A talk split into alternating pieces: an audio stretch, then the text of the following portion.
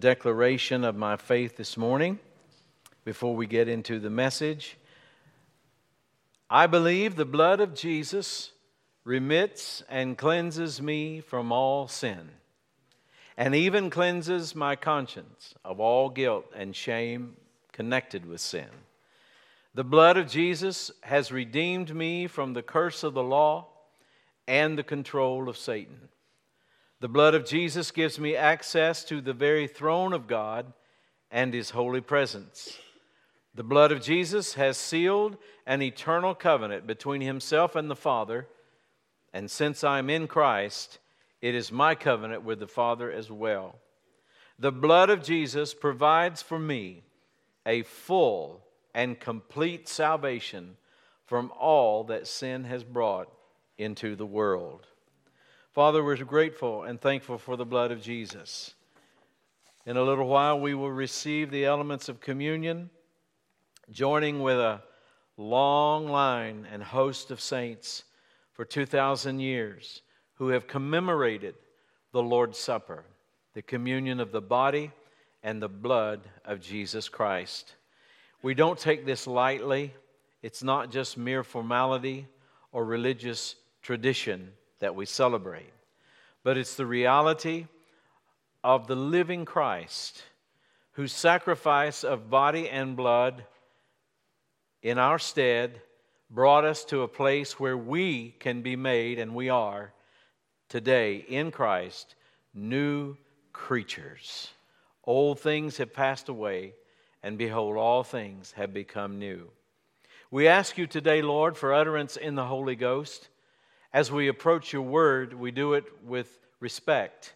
It's a living word, it's your revelation of yourself, of your will, of your plans to us. And so, Lord, we have our ears tuned to hear and our hearts open and receptive for the divine seed, the good seed of the word, to be planted for future harvests that will come. I believe, Lord, for a word in season that person today that might need an answer desperately about something that's troubling them or an area of need in their life, I thank you, Lord, for speaking to them by the Holy Ghost today. I don't know their needs, but you do. And for those who need healing, those who need deliverance in any fashion, I'm believing you, Lord, that this is their day to receive their manifestation, their deliverance, their freedom, their healing, and we give you the thanks and praise in advance for all that you will do through the power of your word proclaimed today. And we do it in Jesus' name. And everybody said, Amen. Amen, amen, amen. Well, we are now fully in the holiday season. I have gained two pounds in the last four days all the decorations, all the music, all the food, and all the sharing of gifts and all the good times. We really do enjoy it. In much of the Western world, there's a change, albeit brief, in how people behave this season. Many people are a little nicer, a little bit more generous, and somewhat more happy. It's really a wonderful season. But as we look to the Christmas holiday, which is just a, a short, short four weeks or so from tomorrow, we as Christians know that it's just a whole lot more than some time off work and time to do some extra visiting and extra eating. It's more than just a time to give gifts and receive gifts. But for us as a believer, we understand that it's about God, the Creator, stepping out of eternity into time. When God came to live in a human body, in order that he might fully, completely identify with us to the point of becoming sin with our sin. Not sins that he committed, but becoming sin as our substitute with our sin. Poor with our poverty, shamed with the shame that was due to us, rejected with the rejection that was ours and even sick with our sicknesses and diseases. I say this often throughout the year, but it's so appropriate this time of the year. He became what we were so that we can be what He is. a child of God, accepted, righteous, and in covenant relationship with the Father. That's the story of the gospel. That's the story of the gospel. And as we pointed out in our ordination time, Romans 1:16, the gospel is the power of God unto salvation. And there are more facets to this truth, more facets to the gospel than we have time to explore today. But I do want to look at one this morning, and that is the great truth of redemption. And I'd like to ask you to open your Bibles with me to the book of Galatians, chapter number 3, and we're going to read verses 13 and 14. This is our text for the morning. Galatians 3 13 and 14. Many of you have heard many messages on the topic of redemption. The danger with that is that we think we already know it. We want to be careful that we don't miss something that God would like to add to our repertoire of knowledge today. We want to be reminded. We want the seed to be watered again. Galatians 3:13 and 14 says Christ hath redeemed us. Notice past tense, it's already done. Christ has redeemed us from the curse of the law, being made a curse for us.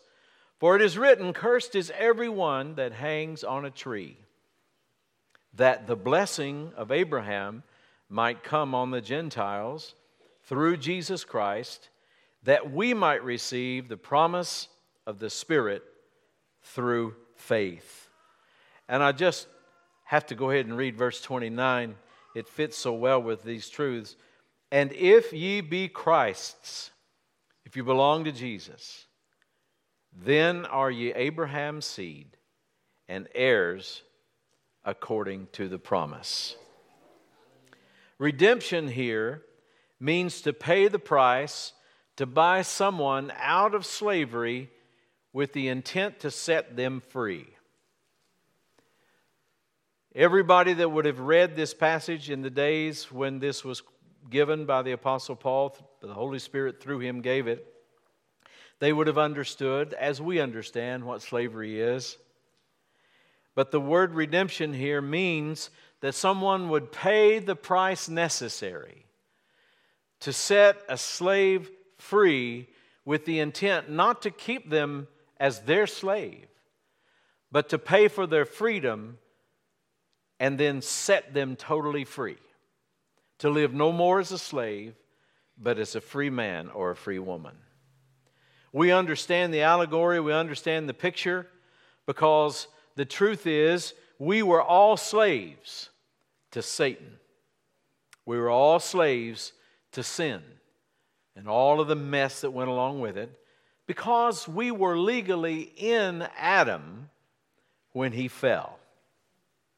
That may not seem fair but I can promise you the devil doesn't think it's fair that now you're righteous even though you didn't do anything righteous. You didn't earn it, you didn't buy it. That's how substitution works. Somebody takes your place and they act on your behalf. They operate rather like having power of attorney to do what they want, and then you have to live with the consequences. Well, it's bad that Adam did what he did, and we have seen the consequences of that now for thousands of years. But what's good news today is that Jesus did what he did. Aren't you glad you know him? In the second chapter of Ephesians, beginning with verse 11, the description is given of our state before we were in Christ, the place of being under the curse, the place of a fallen man.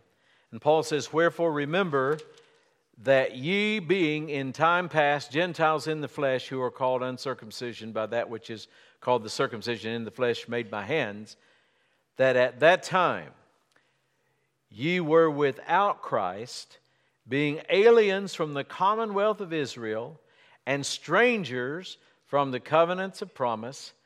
And listen to this last phrase. This is a description of every unsaved person in the earth having no hope and without God in the world. That's where we were. That's where we were. That's why I say we were slaves to sin. We couldn't help but sin, and we couldn't help ourselves. Because this fallen existence that man found himself in and that we were all born into wasn't one that we could remedy on our own. We couldn't pay enough money, do enough penance. Not for 10 million years, not for a billion years could we ever pay for our redemption. We needed a Savior, we needed a Redeemer. And who we needed was someone that only God could provide. And He did it in the person of Jesus, the Christ, the eternal Word of God incarnate. You know, there's only one. I joined fully in agreement with the Apostle Peter when he stood and preached on the day of Pentecost and said, Neither is there salvation in any other. For there is none other name under heaven given among men whereby we must be saved. There is no salvation in anything or anybody other than in Jesus Christ. He said, I am the way, the truth, and the life. Either He is exclusively the way, the truth, and the life, or He told a lie. Jesus is either who He said He was, or He was a total maniac. And we're total fools to follow Him. Well, I don't know about everybody else, but I know this. I have tasted and I've seen the Lord is good. I know. I'm not wondering. I don't doubt. I know He is God. And He is my Lord. Aren't you glad He's yours? Amen. Jesus was born, Jesus lived, Jesus died, and He was resurrected to forever fix our problem, to redeem us from sin, which is the nature and the condition of all fallen men, to redeem us from Satan, which has to do with our identity or our earth family, you might say, the fallen family, and to redeem us from the curse of the law, which has to do with the fallen way of living. We really are a new creature. 2 Corinthians 5:17. Therefore, if any man be in Christ, he is a new creation. Old things are passed away, behold, all things have become new. Through the finished work of Jesus, he completely accomplished the legal transaction of our redemption. In all of the universe, in the highest court of the universe, the very throne room of heaven, the great judge, God Almighty, sees the work of Jesus as a fully completed transaction, which included your and my redemption. Our guilt and our punishment was completely, not partially, not temporarily, but completely and eternally laid on Jesus. Our shame, our rejection, everything that had to do with the fallen nature was completely laid on Jesus, and therefore we have been found not guilty. The New Testament word, the Old English word, is justified. And in Romans 4 and 25, I love this verse. I want to read it for you this morning. Romans chapter 4 and verse 25. It says, speaking of Jesus, who was delivered for our offenses and was raised again for, and the word there is used as in the sense of because of our justification. In other words, when the penalty was completely paid, when justice was completely satisfied, that you and I could be acquitted and found not guilty. And when that happened, and the acquittal came for our sins and our past, and we were given access into the presence of God and the Father of God through belief and faith in Jesus. When that happened, when that price was paid, that's when Jesus got up. So if you believe that Jesus was resurrected, then you also must believe that he acquitted you from your past. Aren't you glad? We're not living in who we used to be and what we did. You don't even need to talk about it. You don't need to regret it. You don't need to feel shame about it. You don't need to hide around and, and duck the issue. You need to hold your head high, not because of your self worth and self uh, you know, dealings and your own benefit, but you need to do that because of what Jesus has done in you. I think about, I mentioned Peter preaching on the day of Pentecost a while ago. I mean, think about it. it was just a matter of, of, of a few weeks before that he had stood out there in the courtyard uh, and, and cursed and swore and said he didn't even know who Jesus was. I mean, today there would be all kinds of YouTube videos and people trying to decide how long does he need to be in rehab. Can he ever get in the ministry again? Do we need to take his credentials away from him? You know, all kinds of things like that. But whenever that he came in the day of Pentecost to that place where he was empowered by the Holy Spirit. He'd already been born again when he realized that Jesus, the one he had betrayed, uh, I'm sorry, the one he had denied, had been risen from the dead. When he was born again, he was filled with the Holy Ghost. He was empowered. This new creation was not the same old Peter that had made all those mistakes before. He truly was a rock, he was a steadfast person. And you see, that's the way God sees you, not based on your past, but based on what Jesus has done for for you and in you and through you. Aren't you glad of that today? Hallelujah. Our guilt and our punishment was completely laid on Jesus. And that's why we're found not guilty and justified. We're now legally righteous before Almighty God. 2 Corinthians 5:21 says that he, God the Father, has made him, Jesus, to be sin for us who knew no sin, that we might be made the righteousness of God in him. So that's who I am.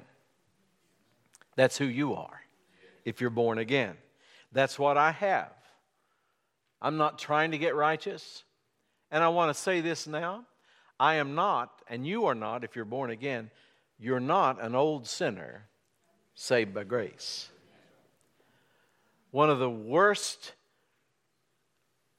messed up things I believe that you can ever beat into people, and it's been truly beaten into people many times in churches for years, is the fact that they're still just an old sinner.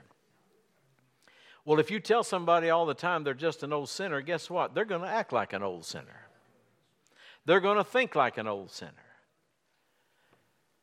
And that's a problem because you're not, in the eyes of God, an old sinner. You used to be, I'll admit that. Yeah, that's who I was. But oh, thank God that's not who I am now. I am a new creation in Christ. I've been made the righteousness of God in Christ, and therefore I am walking in a place of victory and blessing that can come no other way but through the Lord Jesus Christ. So that's why I say that's who I am. That's what I have now because of something that Jesus has already done for me at the cross. Now I want to go back to Galatians 3 and look again at our, our beginning text.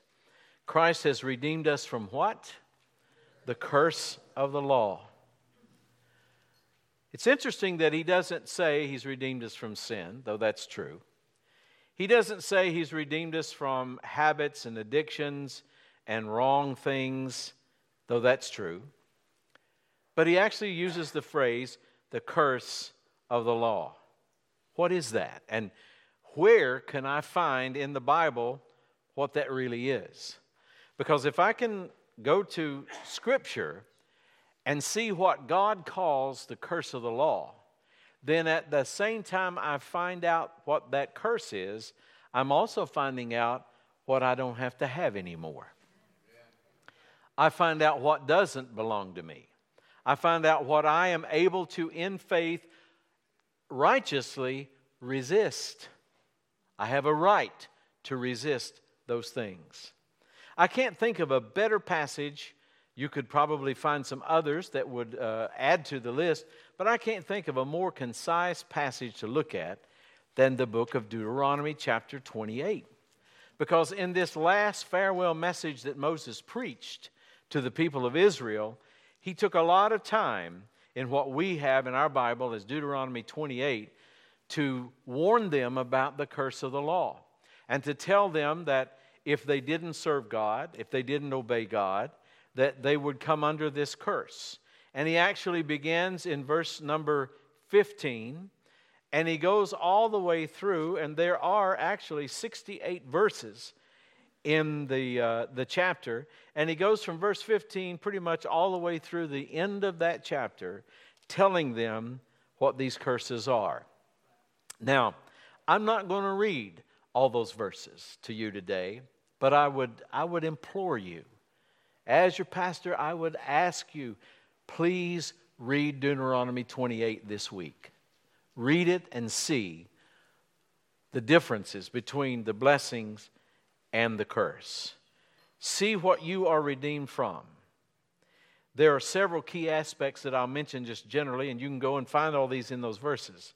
So, but listen carefully to what these are and what the curse includes. Number one, it obviously includes spiritual death, which doesn't mean ceasing to exist, it doesn't mean annihilation. What spiritual death means is separation, alienation, and isolation from God. And if we pass this life without receiving eternal life, then that separation from God becomes an eternal issue. And that's why there is a hell, for instance, because spirits don't cease to exist, and rebel spirits and those who don't receive Jesus have to be housed somewhere. And that's what it's about. But so spiritual death is not being in right relationship with God. Another thing that's very obvious in this passage that's a curse of the law, or part of the curse, is sickness and disease. There's no doubt about it. You can read a, a, a, long list of sicknesses and diseases. And I think it's very interesting that when you get down to the 61st verse, it just sums it up and says, and all the diseases not even listed here. It's like he gives you this big long list, and down at the bottom, he says, and every other sickness and every other disease.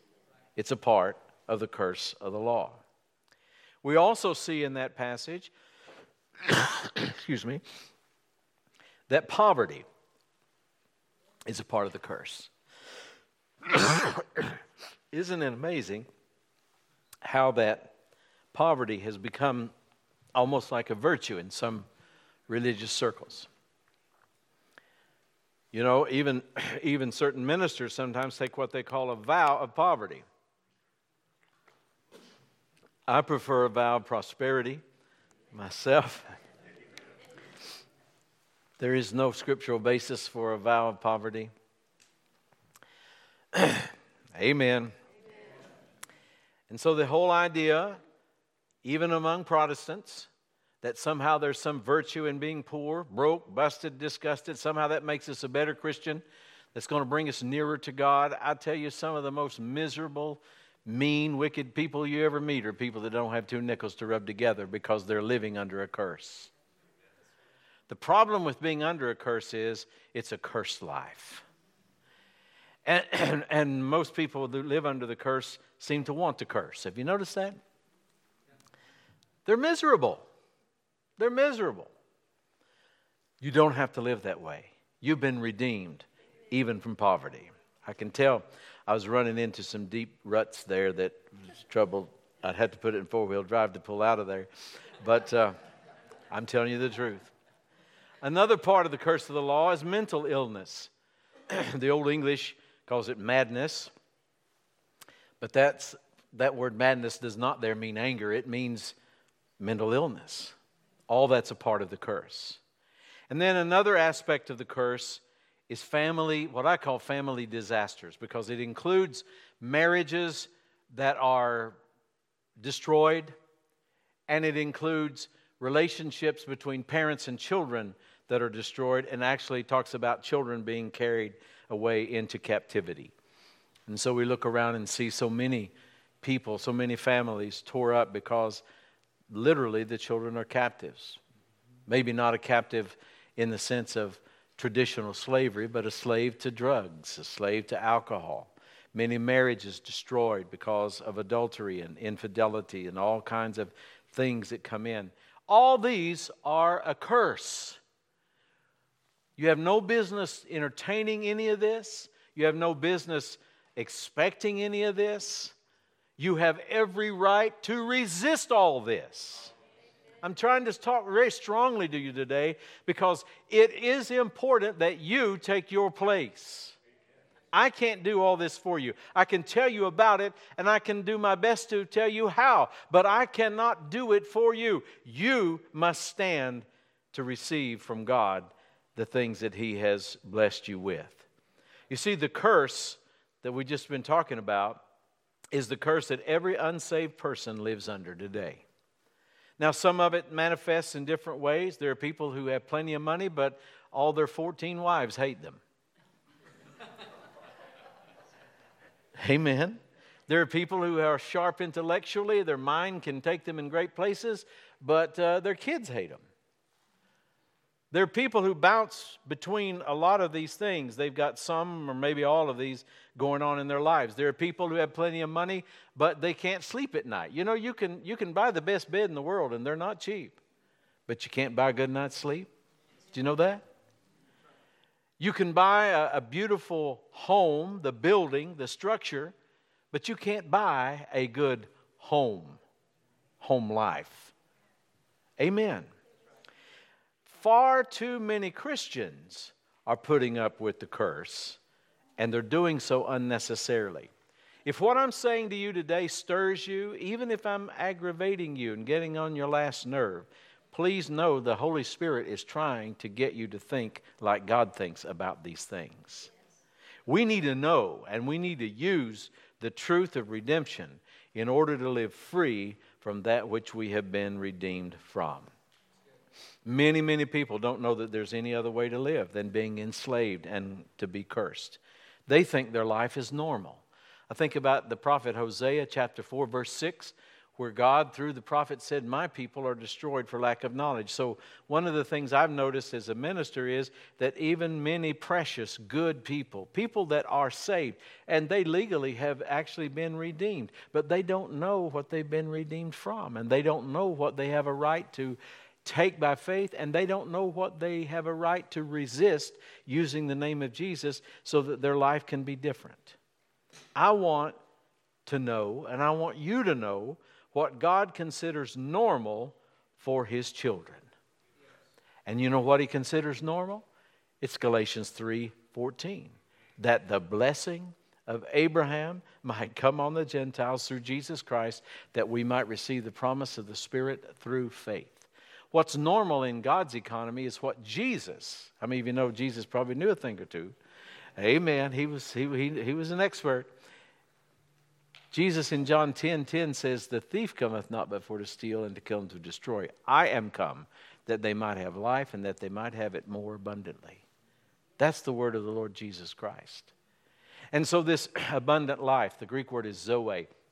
It means life as God has it, life as God knows it. It means life in the absolute sense. God is so alive that nobody can die in his presence. Think about Enoch and Elijah. They've been in heaven, they didn't die physically here yet, and all these centuries and millenniums, they have been kept alive. Why? Because of the life of God. And when you and I pass from this life, however that will be, if we go in death physically or if Jesus comes and we're caught up to be with him, however that happens, once you get in the presence of God, death is over. It's gone. And nobody there even wants to come back. That's how good it is. Well, I know we're not in heaven yet, but God has graciously, through the sacrifice of Jesus Christ, given us the divine privilege to have a bit of heaven right here on the earth. This is what God wants for you. And this is what God considers as normal for His redeemed kids to be in a place of acceptance and peace with God, to have a real and lasting relationship with God, to have abundant prosperity and divine health, and to experience a blessed family life these are things that only the Bible presents as real possibilities for everybody, for Christians. These things are normal for the family of God. Can you say amen? So, all these blessings and many more that we don't have time to mention are available to us through redemption, and we have been redeemed. And so, since redemption means to purchase one in slavery with the intent of setting them free, you've got to understand that God's purchase of us with the blood of his own Son, Jesus Christ, and the giving of his own life, has set us free from Satan, from sin, and the curse of the law, so that the blessing of Abraham can be ours through Christ Jesus. And in closing, what I want to tell you is this the blessing of Abraham is accessed as all God's redemptive blessings are accessed by grace through faith. Amen. What does that mean? That means I believe in my heart what God has said, and then I dare to confess those things with my mouth, and I don't backtrack and double talk, and I don't negate my confessions with unbelief. I'm not living on the sympathy and sorrow of other people. I'm not looking to manipulate other people, but I declare my faith.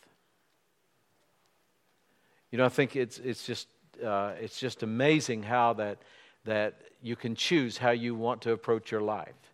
You can poor mouth and manipulate people and join the crowd of the world.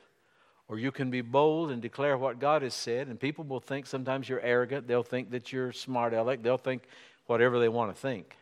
But you'll have the blessing of God. And if you walk in the blessing long enough, there will come a time when honest people will want to know how did you get there? Well, the answer is simple it's by grace through faith.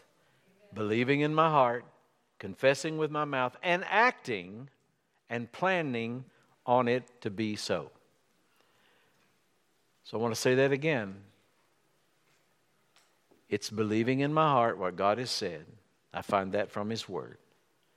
It's daring to confess with my mouth because if your faith won't move your mouth, it'll never move your mountain. I confess with my mouth what God has said about me, and then I will take any needed further action and I will plan on that happening in my life. So, pardon me, but I'm not planning on being broke. I'm not planning on being sick. I'm not planning on being weak. I'm not planning on my marriage being destroyed. I'm not planning anything of the curse. I've had my share of battles. Amen. Sometimes we go to the places, you know, you go to restaurants sometimes and they'll have a thing there that'll say, you know, Purple Heart thing. And I, I won't let me park in it. I tell her, I said, I've been wounded in the battle.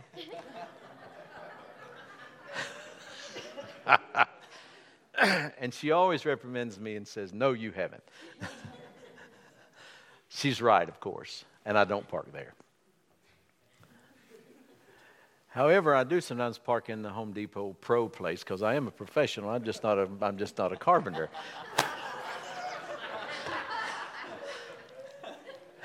Amen. Not very spiritual at all, is it? I guess get back to what we need to say. But I don't plan the cursed life. I've had my share of battles, yes. I've ha- I have to use my faith just like everybody else. You know, you, do, you can be anointed to teach, but you're not anointed any more than anybody else to live what you teach. Everything I preach to you, I have to live. And I can tell you the devil wants to test me on every bit of it. But as I said earlier, the fight of faith is a good fight because we win. So plan and act like you believe what the word says. Declare constantly, I am redeemed. I'm not going to get redeemed. I'm not hoping to be redeemed. I am redeemed right now. Father, we thank you for redemption. We thank you for the precious blood of Jesus. It wasn't a light thing, it wasn't a little thing that bought us our redemption. It took the very life of Jesus, his life's blood spilled for us. He who knew no sin was made to be sin for us. Lord, we want to say in this Thanksgiving weekend, we want to say thank you for that. When we were unlovely, when we were unable to help ourselves, you loved us enough to come to us. When we couldn't get to you, you came to us. Thank you for this marvelous plan of salvation. We thank you, Lord, that we are redeemed. And Father God, I feel sure that there are those here today who are battling various issues, things of the curse that want to attack and to attach themselves to their lives.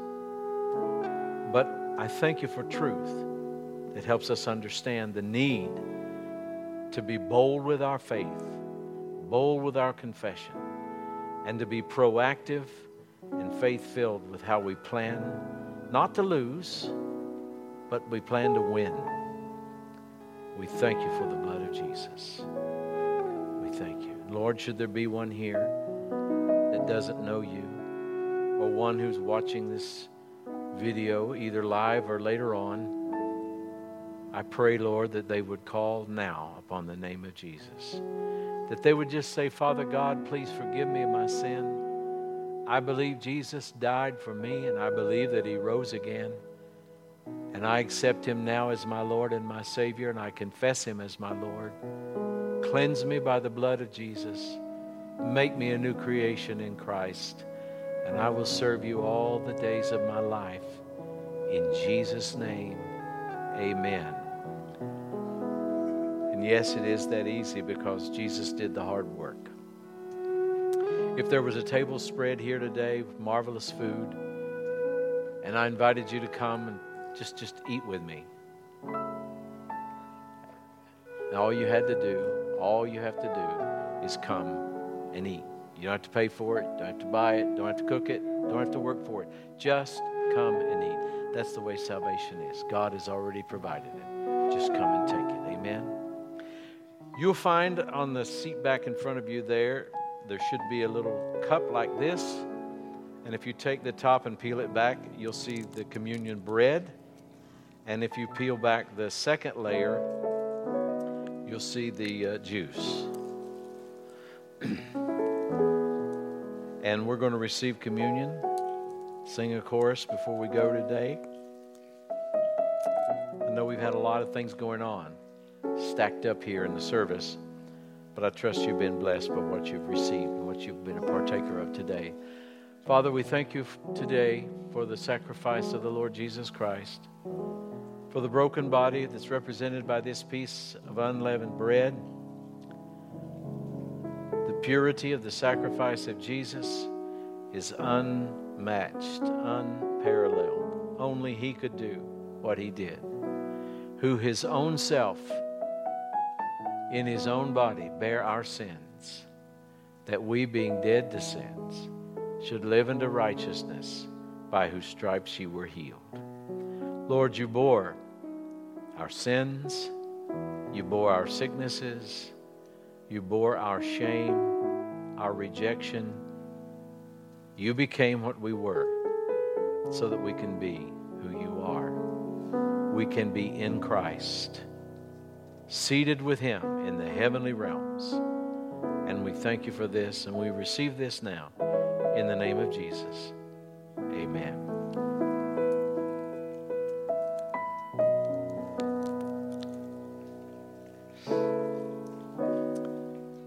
And now, Lord, we hold this cup in our hand.